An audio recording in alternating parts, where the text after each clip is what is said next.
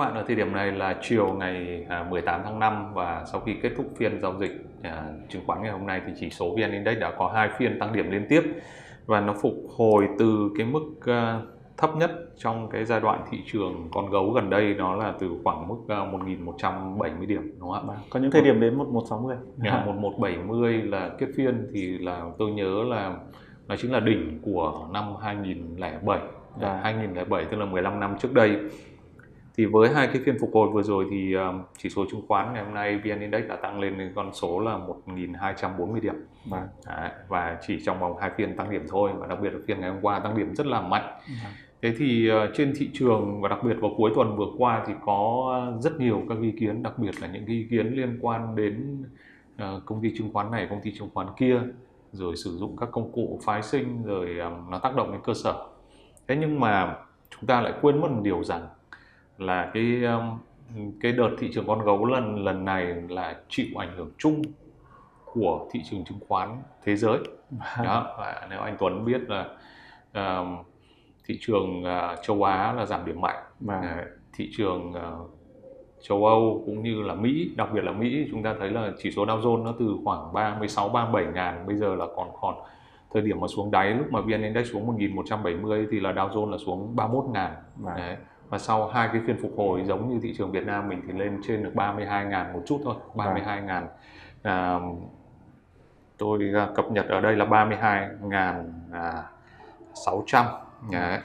trong khi đó S&P 500 thì là 4 ngàn và Nasdaq là 11.900 ừ. tức là vẫn còn Nasdaq còn là theo cái đà sụt giảm của các cái cổ phiếu công nghệ à, đã được dự báo từ thời điểm đầu năm rằng là khi mà dòng tiền à, lãi suất không còn à, thấp nữa thì những cái cổ phiếu rủi ro là cổ, cổ phiếu mà sẽ sụt giảm mạnh nhất thì Nasdaq có cái có cái cái đà cái momentum của thị trường nó sụt giảm mạnh hơn so với Dow Jones. Mà à, thế thì câu chuyện của chúng ta nó không phải là những cái ờ, phiên phục hồi hay là à, những cái yếu tố ngoại vi của thị trường mà có thể khiến cho thị trường sụt mạnh đâu.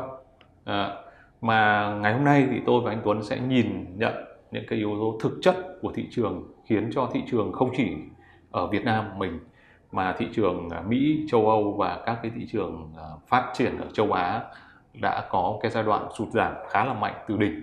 Vâng. Thế thì à, anh Tuấn ngày hôm nay anh sẽ chia sẻ với khán giả kênh tài chính kinh doanh những nội vâng. dung gì?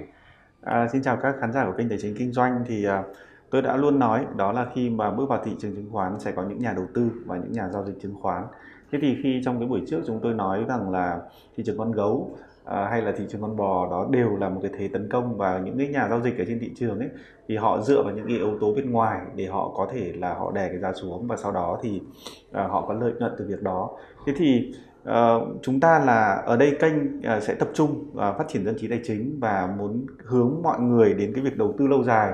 Thì câu hỏi của lần trước chúng tôi đặt ra rằng là liệu chúng ta có nên trở thành con gấu hay nên trở thành con bò trong khi chúng ta rất là thiếu kiến thức thiếu kinh nghiệm thiếu thông tin hay không? Hay chúng ta sẽ trở thành một nhà đầu tư lâu dài và chúng ta sẽ nhìn những yếu tố cơ bản?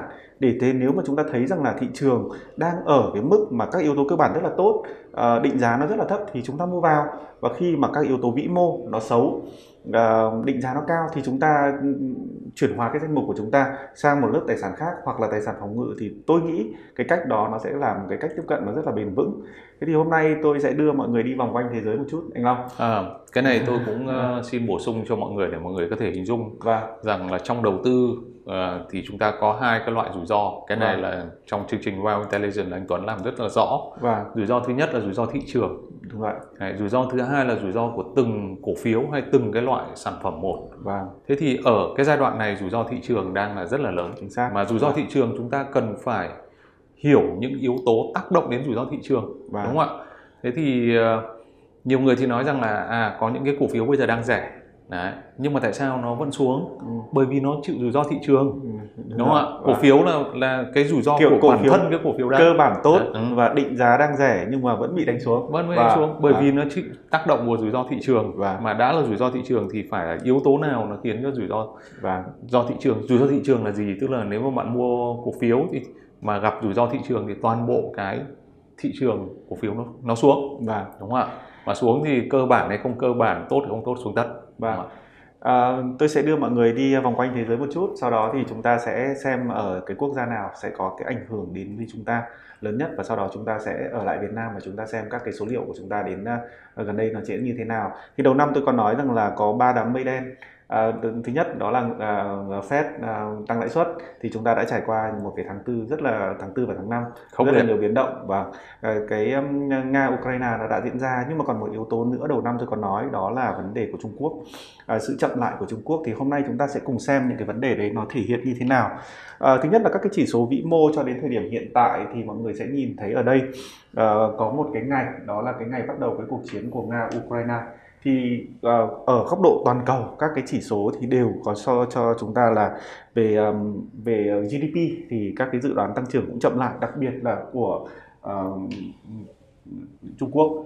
Đấy, và CPI tức là lạm phát thì đều tăng lên. Tức là ở đây là một cái môi trường ở góc độ đầu tư trong cái chương trình Wealth Intelligence. Tôi nghĩ rằng là à, tôi và anh Long nói rất là nhiều đầu tư chỉ cần quan tâm hai cái chỉ số thôi. Và nếu mà ở góc độ như thế này thì chúng ta phải có một cái sự chuyển hướng từ đầu năm à, chúng ta sẽ xem rằng là à khi mà như vậy thì các quốc gia hành xử như thế nào? Thì ở đây chúng ta sẽ có những cái đối tượng chính đó là Mỹ và châu Âu. Và khi uh, chúng ta sẽ hiểu rằng là nó có những yếu tố vĩ mô tích cực đối với tài sản rủi ro và những yếu tố vĩ mô tiêu cực với tài sản rủi ro thì chúng ta sẽ nhìn thấy rằng là chính sách tiền tệ nó sẽ hành xử như thế nào. Thì ở Mỹ ở đây uh, anh Long có thể nhìn thấy cái cột tam giác màu được tô đậm đó à. đấy tức là cái chính sách tiền tệ nó đã thắt chặt.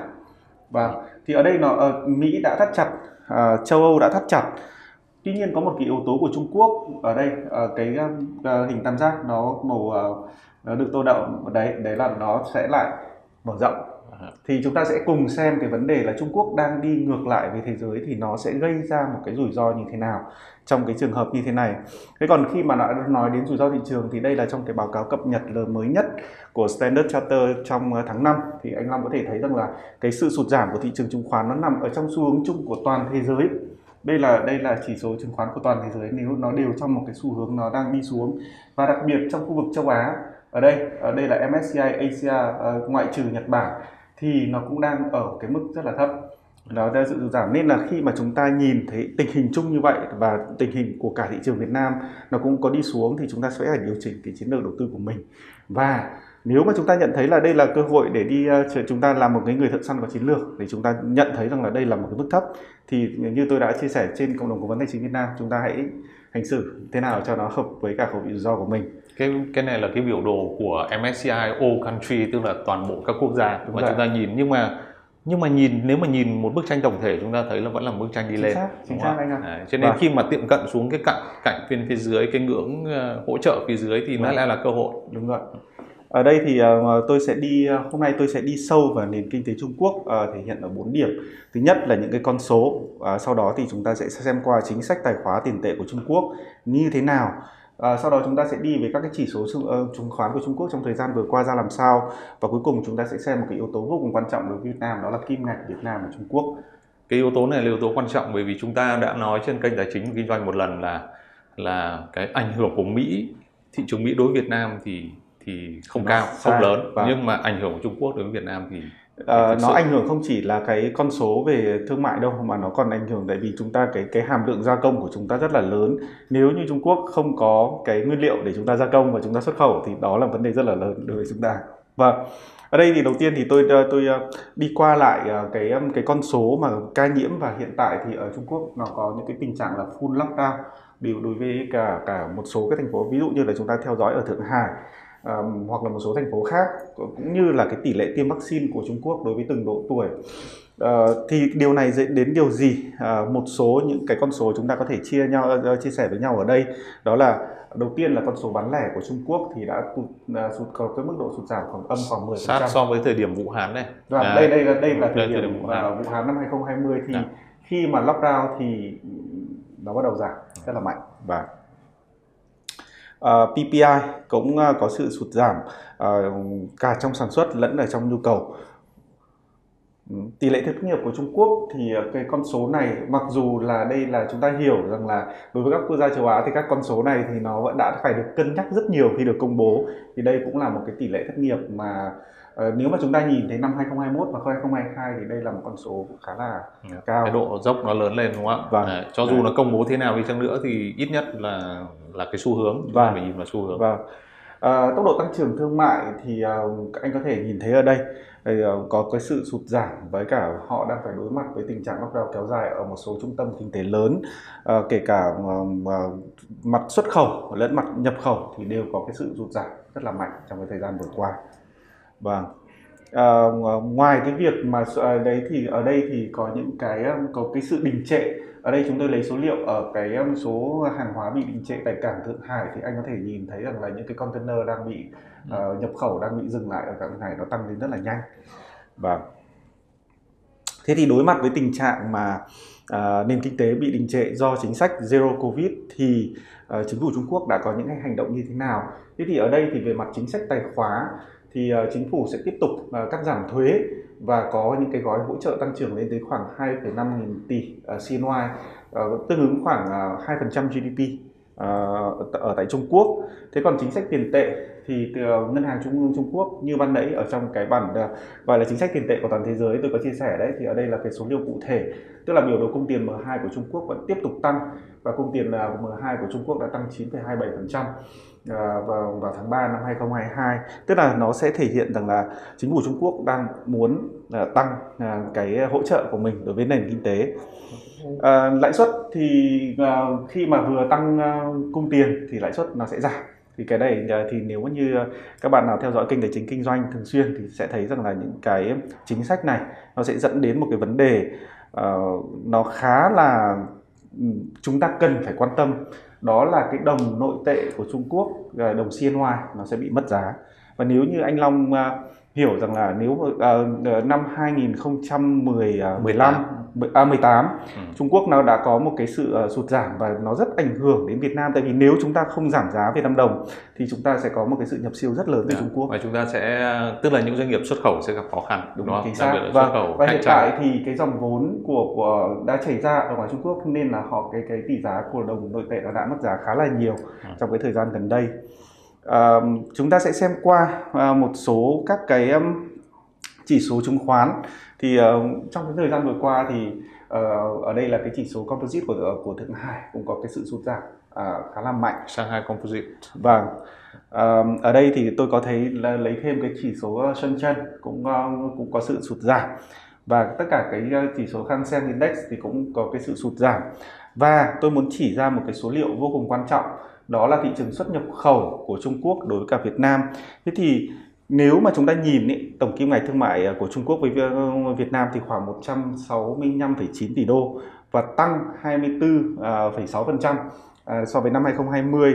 Thế thì chúng ta nhìn thấy rằng là kim ngạch xuất nhập khẩu của Trung Quốc ấy đứng thứ nhất đối với cả ờ, Việt Nam và trong đó thì chúng ta nhập khẩu hàng hóa thì nhiều hơn so với chúng ta xuất sang Trung Quốc. Thế thì khi mà đồng nội tệ của Trung Quốc tiếp tục rẻ thì tôi nghĩ rằng là cái khối lượng nhập khẩu của chúng ta sẽ còn tăng hơn nữa thì đấy là cái vấn đề mà tôi muốn nêu ra và khi đó ấy, thì cái tỷ giá của chúng ta sẽ phải giảm tương ứng và khi mà tỷ giá nó giảm thì cái môi trường đầu tư ở Việt Nam nó vẫn tiềm ẩn rất là nhiều rủi ro ở đây vâng, trong cái um, cái uh, tình trạng như thế này thì chúng ta thấy rằng là trong cái sau cái giai đoạn mà gọi là chiến tranh thương mại Mỹ Trung vâng. thì chúng ta nói rất nhiều đến cái việc là Mỹ cáo buộc Trung Quốc là phá giá đồng nội tệ vâng. đúng không và ảnh hưởng đương nhiên là ảnh hưởng đến những người xuất khẩu của Việt Nam rồi vâng. những cái doanh nghiệp mà xuất khẩu của Việt Nam đặc biệt là sang thị trường Trung Quốc thì à, sẽ chịu ảnh hưởng rất là lớn vâng. Đấy, khi mà cái à, sức ép nếu mà chúng ta để cái đồng Việt Nam đồng nó cao tương đối so với đồng uh, CNY tức là đồng nhân dân tệ của vâng. Trung Quốc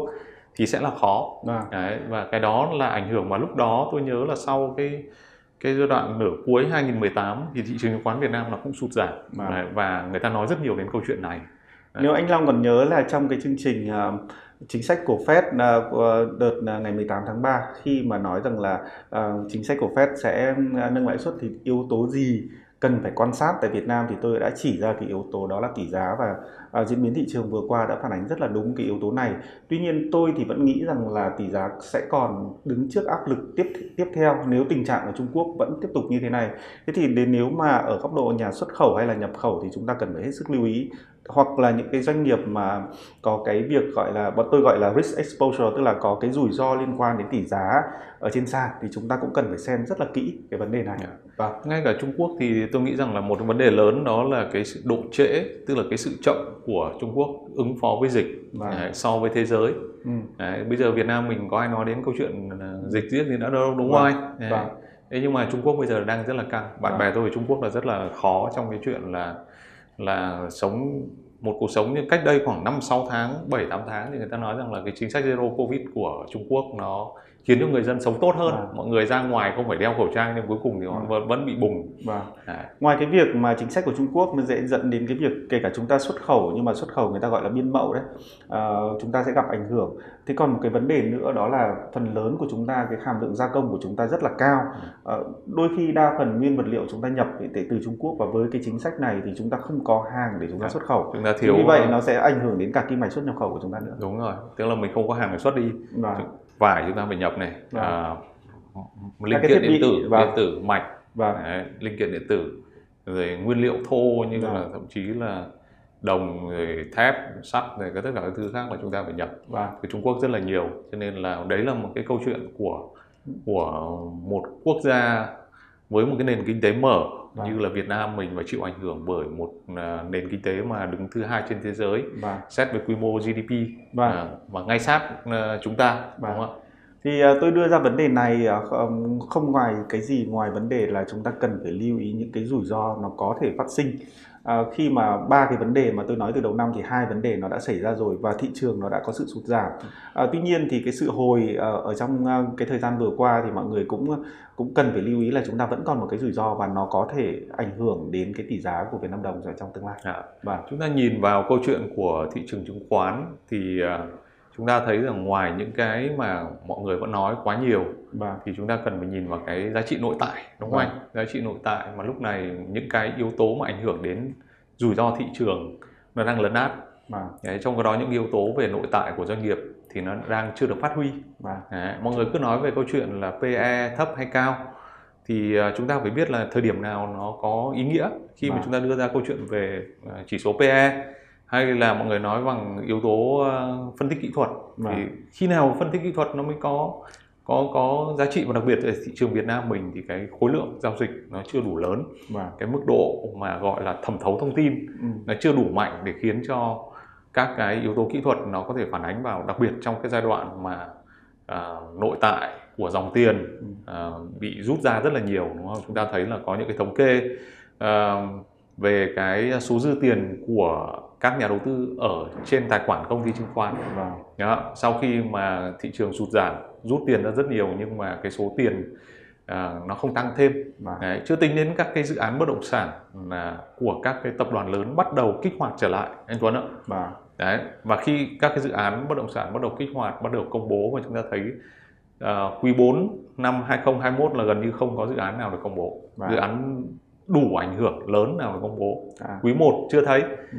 mãi đến đầu quý 2 mới có mà ừ. khi các cái dự án đó ra thì nó hút một lượng tiền cũng tương đối đấy à. Ừ. À, tôi nhớ là tôi và anh Long có một cái chương trình và đôi khi à, tôi có nhắc cái câu ở thời điểm đó đôi khi là tiền bạc là vua đúng không nếu mà mọi người có xem lại các cái clip đó thế thì um, khi mà nói đã thị trường đã hết rủi ro chưa thì tôi nghĩ rằng là chúng ta vẫn còn phải tiếp tục quan sát tiếp ừ. à, và nếu mà là ở góc nhìn ở một nhà đầu tư lâu dài thì chúng ta cần phải hết sức cẩn trọng với những yếu tố vĩ mô. Ừ. Thế thì tôi sẽ xin à, đi tiếp ở một cái slide tiếp theo về tình hình à, kinh tế vĩ mô do World Bank thì à, để chúng ta cùng nhìn xem các yếu tố vĩ mô từ trong 4 tháng đầu năm nó đã như thế à, 5 tháng đầu năm thì nó đã như thế nào được không ạ? À, Khi đầu tư thì chúng ta cần phải để ý đến vĩ mô và ờ, chính vì vậy nên là khi mà tôi nói rằng là khi ờ, gấu và bò đánh nhau thì chúng ta phải trở thành một nhà thợ săn để chúng ta xem rằng là các yếu tố vĩ mô của Việt Nam có đáng để chúng ta mua vào hay không. Thì tôi xin cập nhật đây là bản cập nhật kinh tế vĩ mô Việt Nam của Ngân hàng Thế giới. Thế thì có rất là nhiều các cái chỉ số chúng ta sẽ đi từ công nghiệp bán lẻ thương mại, à, FDI, à, lạm phát, tăng trưởng tín dụng cũng như là ngân sách để xem chúng ta xem tình hình của chúng ta đang như thế nào.